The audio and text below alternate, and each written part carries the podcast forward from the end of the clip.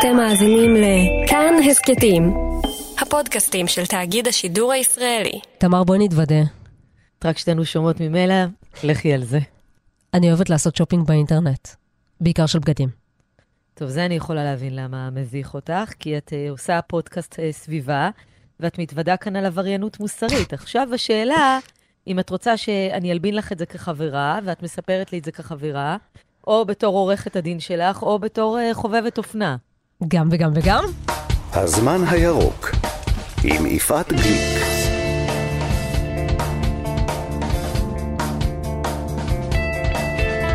אז הזמן הירוק היום עם קדחת השופינג המזהמת באונליין, ואני הבאתי איתי הפעם את תמר אלמוג, לא כדי שהיא תיתן פרשנות משפטית, אלא בגלל שהיא החברה שלי שהכי מבינה באופנה.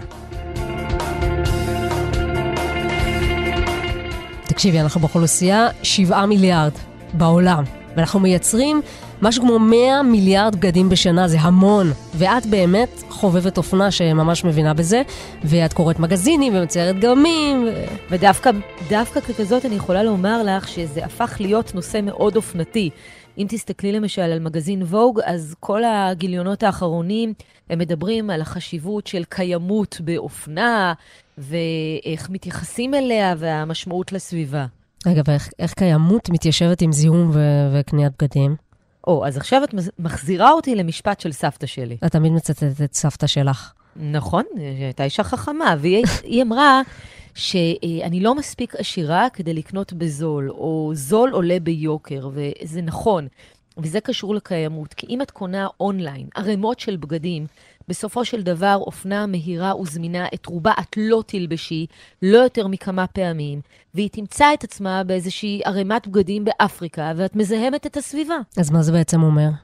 זה אומר, שעכשיו אני אצטט את קוקו שנל, אוקיי? שהיא אמרה שאופנה היא זמנית וסגנון, סטייל הוא על זמני. ובמילים אחרות, לא צריך לקנות בערימות בזול. עדיף להסתכל כשאת רוצה לקנות בגד, להסתכל איפה הוא מיוצר, ממה הוא מיוצר. ואז הסיכוי שתישארי עם בגד איכותי, שתלבשי שוב ושוב, הוא גדול יותר, והנזק שתגרמי לסביבה נמוך יותר. אבל זול זה מפתה. בוודאי שזה מפתה, כי אנחנו גם לא מרגישות את הכסף יוצא באונליין, ואנחנו לא מרגישות את ההשפעה על הסביבה כשאת באה לקנות כך. רגע, אבל אני הבאתי אותך לפה כי גם את עבריינית. בוודאי שאני גם עבריינית, אני לא נצטדק כאן. למשל, אני עם הילדים, לא מצאתי פתרון טוב יותר. אי אפשר לחכות עם ילדים שברוך השם גדלים, לקנות פריט אחד איכותי בסוף עונה, ואז כשאת צריכה לקנות כמויות, או לפחות משהו שיהיה טוב ליום-יום, לא כמויות דווקא, אז, אז את נתקעת עם אותה בעיה שברור לי שאני עושה את זה וגורמת לזיהום הסביבה. טוב, תחזרי לפרשנות המשפטית שלך, נראה לי שלהלבין את רגשות האשם שלי את לא מצליחה. טוב, תמיד אומרים אה, שמודעות זה שלב אה, ראשון במציאת פתרון, לא? אז הנה, אנחנו במודעות. אני לא אמרח אתכם, כי אחרי השיחה עם תמר הלכתי לאסוף את החבילה שהזמנתי מנקס. שני זוגות מכנסיים. יום למחרת הייתה לי שיחה עם מיקי קידר, ראש מכון מרכז רוזן לקיימות בשנקר. איש של בדים, חלק מהתעשייה. כמה זיהמת? כמה אתה זיהמת? פיזית? אה, את יודעת, ייצרנו אלפי, עשרות אלפי מטרים בחודש. בסופו של דבר הבת הזה הולך לפח. אין מה לעשות איתו, אחרי שהוא מתבלה. זה כמויות אדירות, זה, טונות על גבי טונות על גבי טונות של חומרי גלם, מפעל קטן בבני ברק, לא, לא H&M ולא זרה ולא לא סדר גודל כזה. אני מדבר על מפעל יצרן, 17 נולים, אה, בסופו של דבר כל הטקסטיל הזה אה, הגיע לפח, בסוף. מה אתה יכול לספר לי על האופן שבו מזהמים בעת תהליך הייצור? אוקיי. Okay. אז בכל מה שקשור לתעשיית החי והצומח, אז אנחנו משתמשים בכמויות אדירות של מים, למשל, כדי לייצר את, ה, את, ה, את אותו טישרט, או, או את אותה טישרט, או, או, או הג'ינס לצורך העניין, כן, אנחנו משתמשים בכותנה לצורך, כדי לייצר את הבגדים האלה. אה, אז, ואז אנחנו צריכים אה, את, ה, את הכותנה, אנחנו צריכים לרסס, נכון? אנחנו צריכים לצבוע את הכותנה, אה, וזה מזהם מאוד. תעשיית הטקסטיל כולה מכילה בערך סדר גודל של 3,500 כימיקלים שונים ומשונים. אז כל זה נכנס בתהליך הייצור. אה, מצד שני, יש לנו את כל הסיבים הסינתטיים, אה, כן, אנחנו משתמשים בנפט כדי לייצר אותם, אה, כדי לייצר אותם יש פליטות כאלה ואחרות. אגב, מה, מה הצבע הכי מזהם? הצבע הכי מזהם זה כחול navy. למה? הוא מכיל מתכות. אין כימיקל ש, שיכול לייצר כחול navy שהוא, שהוא טוב לנו, שהוא בסדר לנו, שאפשר להכניס אותו לפה. אוקיי, בואו נדבר קצת מספרים. כשהחבילה עוברת מהשלב של הקליק לשלב של התודה על המתנה, באמצע יש מתווך מזהם. כדי להבין את זה יותר טוב, הזמנתי את מיטל פלג מזרחי. כשהיא לא בחופשת לידה עם יהב התינוקת, היא כלכלנית וחוקרת צדק סביבתי. אנחנו שומעים כאן אה, בהופעת אורח גם את, ה, גם את הבת שלך, יהב, בת כמה היא? אה, חודשיים. את מניקה אותה תוך כדי הריאיון, שזה די מגניב. כן, זה אחרי שהענקתי אותה בכנס האקלים, והענקתי אותה תוך כדי הרצאות, אז, אה, אז ברעיון זה מתבקש. אני בעד, אני לגמרי בעד. איך מגיעים לכאן אה, חבילות? ברוב המוחלט של המקרים זה יגיע במטוסים, כי לישראל גם מדינה שאין לה אה, גבולות יבשתיים. זאת אומרת, יש לנו, אבל לא כאלה שאנחנו יכולים להשמיש למסחר. Mm-hmm. אה, אז כמעט תמיד זה יגיע אלינו דרך מטוסים, אה, מה גם שאין לנו פה מרכז אה, לוגיסטי של הפצה. אה, אבל גם כשזה מגיע דרך הים, עדיין יש לזה עלויות מאוד, אה, אה, מאוד גדולות. פליטת גזי חממה שמגיעה אה, מטיסה אחת מישראל לאירופה, בלי להתייחס לכל הטיסות הקודמות שהיו, הן שוות ערך לנסיעות ברכב של שלוש שנים. זאת אומרת, וזה בשביל משלוח אחד. זאת אומרת, אני מזמינה את הדבר הקטן, את הכיסוי של הפלאפון כאילו שלי. כאילו שנסעת שלוש שנים. מן הסתם הוא לא יהיה במטוס לבד, הוא יהיה במטוס עם עוד הרבה מאוד חבילות של אנשים אחרים שהזמינו, אבל בכל זאת, אנחנו כן מבינות שזה ה, אה, מה שמצריך מאיתנו מטוס, בשביל שמטוס יוכל להגיע עמוס בסחורה, זה מה שנדרש. אוקיי, okay. יהב מסכימה איתך. חסר לה שלא. ואז הן מגיעות לישראל, מה, איך הם עוברים אלינו? איך זה קורה? בגלל שאנחנו כולנו מצפים למשלוח מהיר. ודורשים את השילוח שלנו, שיגיע בתוך כך וכך ימים כמה שיותר uh, מהר, ואם אפשר גם בחינם. גם התהליך הזה של השילוח בתוך ישראל הופך להיות uh, תהליך מאוד לא מקיים, לא ירוק. הרבה פעמים משאיות יצאו, או רכב, רכבי משלוחים יצאו במיוחד בשביל uh, להוציא את המשלוח הזה, ויחזרו ריקים. צריך לנסות לדמיין את זה, נניח זה לא רק שליח אחד, זה הרבה מאוד שליחים מהרבה מאוד מקומות שבאים אה, כולם ביחד, נגיד, נכנסים לתוך תל אביב. נכון. נכון? איך, איך זה עובד בדיוק העניין הזה? השליחים יצאו מתוך המרכז חלוקה, שוב, בתוך כל רכב ייכנסו אה, סדר גודל של 15-20 אה, ארגזים, בכל אחד מהם בין 20 ל-50 חבילות.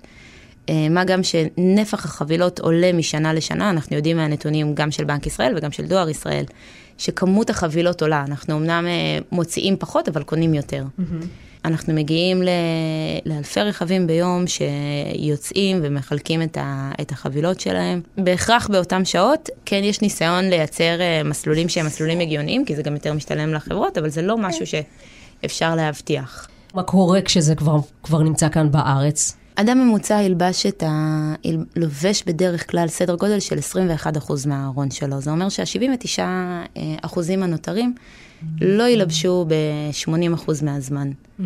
הרבה מאוד בגדים מיותרים שאנחנו לא צריכים, ואנחנו אה, זורקים אותם לפח ברגע שאנחנו לא צריכים. עכשיו, אני אומרת זורקים אותם לפח, בדרך כלל אומרים, לא, לא, מה פתאום, אני תורם אותם. לתרום זה כמעט כמו לזרוק לפח. Uh, העולם מוצף בבגדים שאנחנו לא צריכים, אף אחד לא מחכה לתרומות האלה. אני הכנתי כתבה על הנושא הזה, במסגרת המוסף הטלוויזיוני שלנו. אה, ואת יודעת איזה תגובות אני קיבלתי? אמרו לי, מה את רוצה, שאנחנו לא נקנה? אז אני שואלת אותך, מה את רוצה, שאני לא אקנה? קודם כל כן. צריך גם להגיד את זה. יש לנו הרבה הרבה הרבה יותר מדי בגדים. לאדם ממוצע יש היום פי ארבע יותר בגדים ממה שהיה לנו בשנות ה-80, ואנחנו גם יודעים להגיד שהצפי הוא שעד אה, 2050 יהיה לנו פי 400. לא יקרה שום דבר אם אנחנו נקנה אה, פחות בגדים. אבל אני לא אומרת אה, לא לקנות בגדים. אני כן אוהבת בגדים, אני כן אוהבת אופנה, ואני מאוד מבינה את האהבה לזה. אבל יש דרך לקנות שהיא יותר מקיימת. זה אומר לקנות יד שנייה, זה אומר לקנות מתוצרת מקומית, כלומר לקנות אה, אה, ממעצבים, ממעצבות מקומיים, שגם ערבים לנו לדרך שבה הבגדים האלה יוצרו, שערבים לתהליכים. ייצור מקומי הוא בהכרח יקר יותר, אבל כשאנחנו מסתכלות אה, בהוצאה השנתית הכוללת למשק בית, מי שייקח על עצמו אה, לקנות רק מייצור מקומי, יגלה שהוא מוציא הרבה פחות.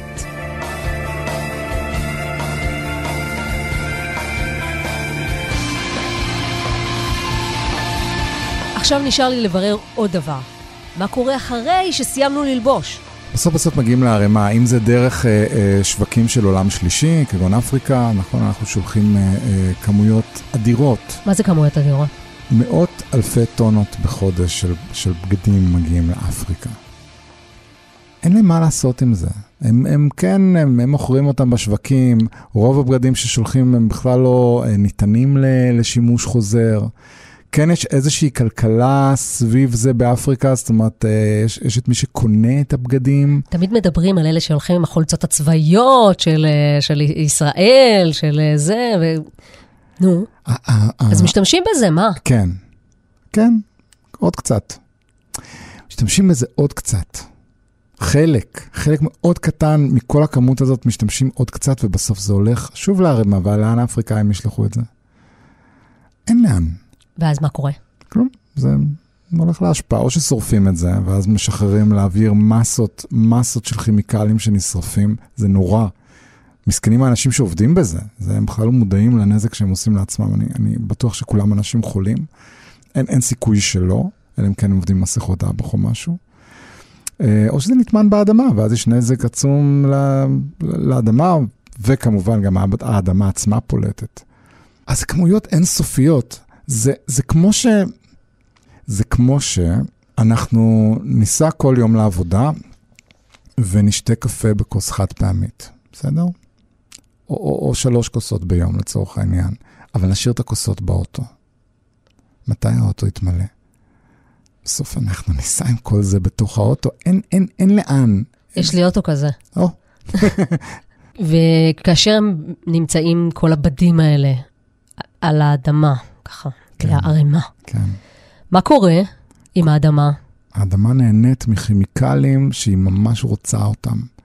זאת אומרת, הגשמים אה, בסופו של דבר עוברים דרך הבגדים, זה הכל הופך לאיזושהי עיסה אחת גדולה, והכל נשטף לתוך האדמה, ואיכשהו הופך להיות חלק ממנה. כדור הארץ לא ממש אכפת. זאת אומרת, גם אחרי שאנחנו נלך, אז יהיו פה ערימות, זה לא ממש, זה כן, על הכוכב עצמו. הבעיה זה אנחנו, זאת אומרת, אנחנו נאכל את כל זה, אנחנו אוכלים את כל זה בינתיים, את כל אה, האדמה שסופגת והגזים שיוצאים ממנה. בסוף זה עלינו, כל הסיפור הזה. תסביר לי מה זה טביעת רגל אקולוגית. טביעת רגל אקולוגית זה, זה בעצם, זה הסימן שאנחנו משאירים,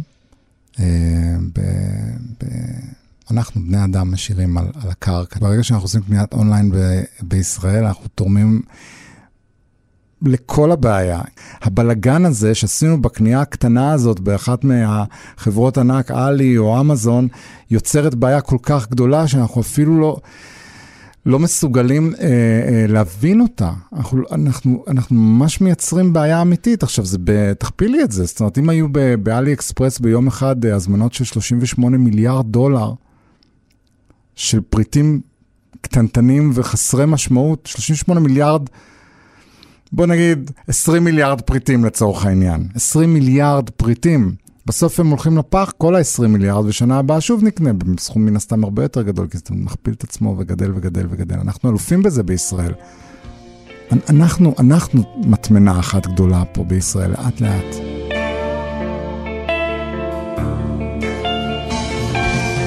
זהו, אנחנו סיימנו את המסע של הפרק השני בזמן הירוק הפודקאסט. אני מודה שרק אחריו הבנתי עד כמה אני אישית, בקניות האונליין שלי בישראל, תורמת לזיהום של העולם, אבל אני מתכוונת לשנות את הדרך שלי, באמת. והנה אנשים שיעזרו לי. אה, אופיר ברק העורך, יותם רוזנבלד התחקירן, מירב קדוש המפיקה. תודה מיוחדת גם לתומר ברנד ולרום אטיק. אפשר לכתוב לי בטוויטר או בפייסבוק. כדאי לצפות במוסף הזמן הירוק גם בגרסה הטלוויזיונית שלו, בחדשות הערב, בכאן 11, בכל שני. להתראות.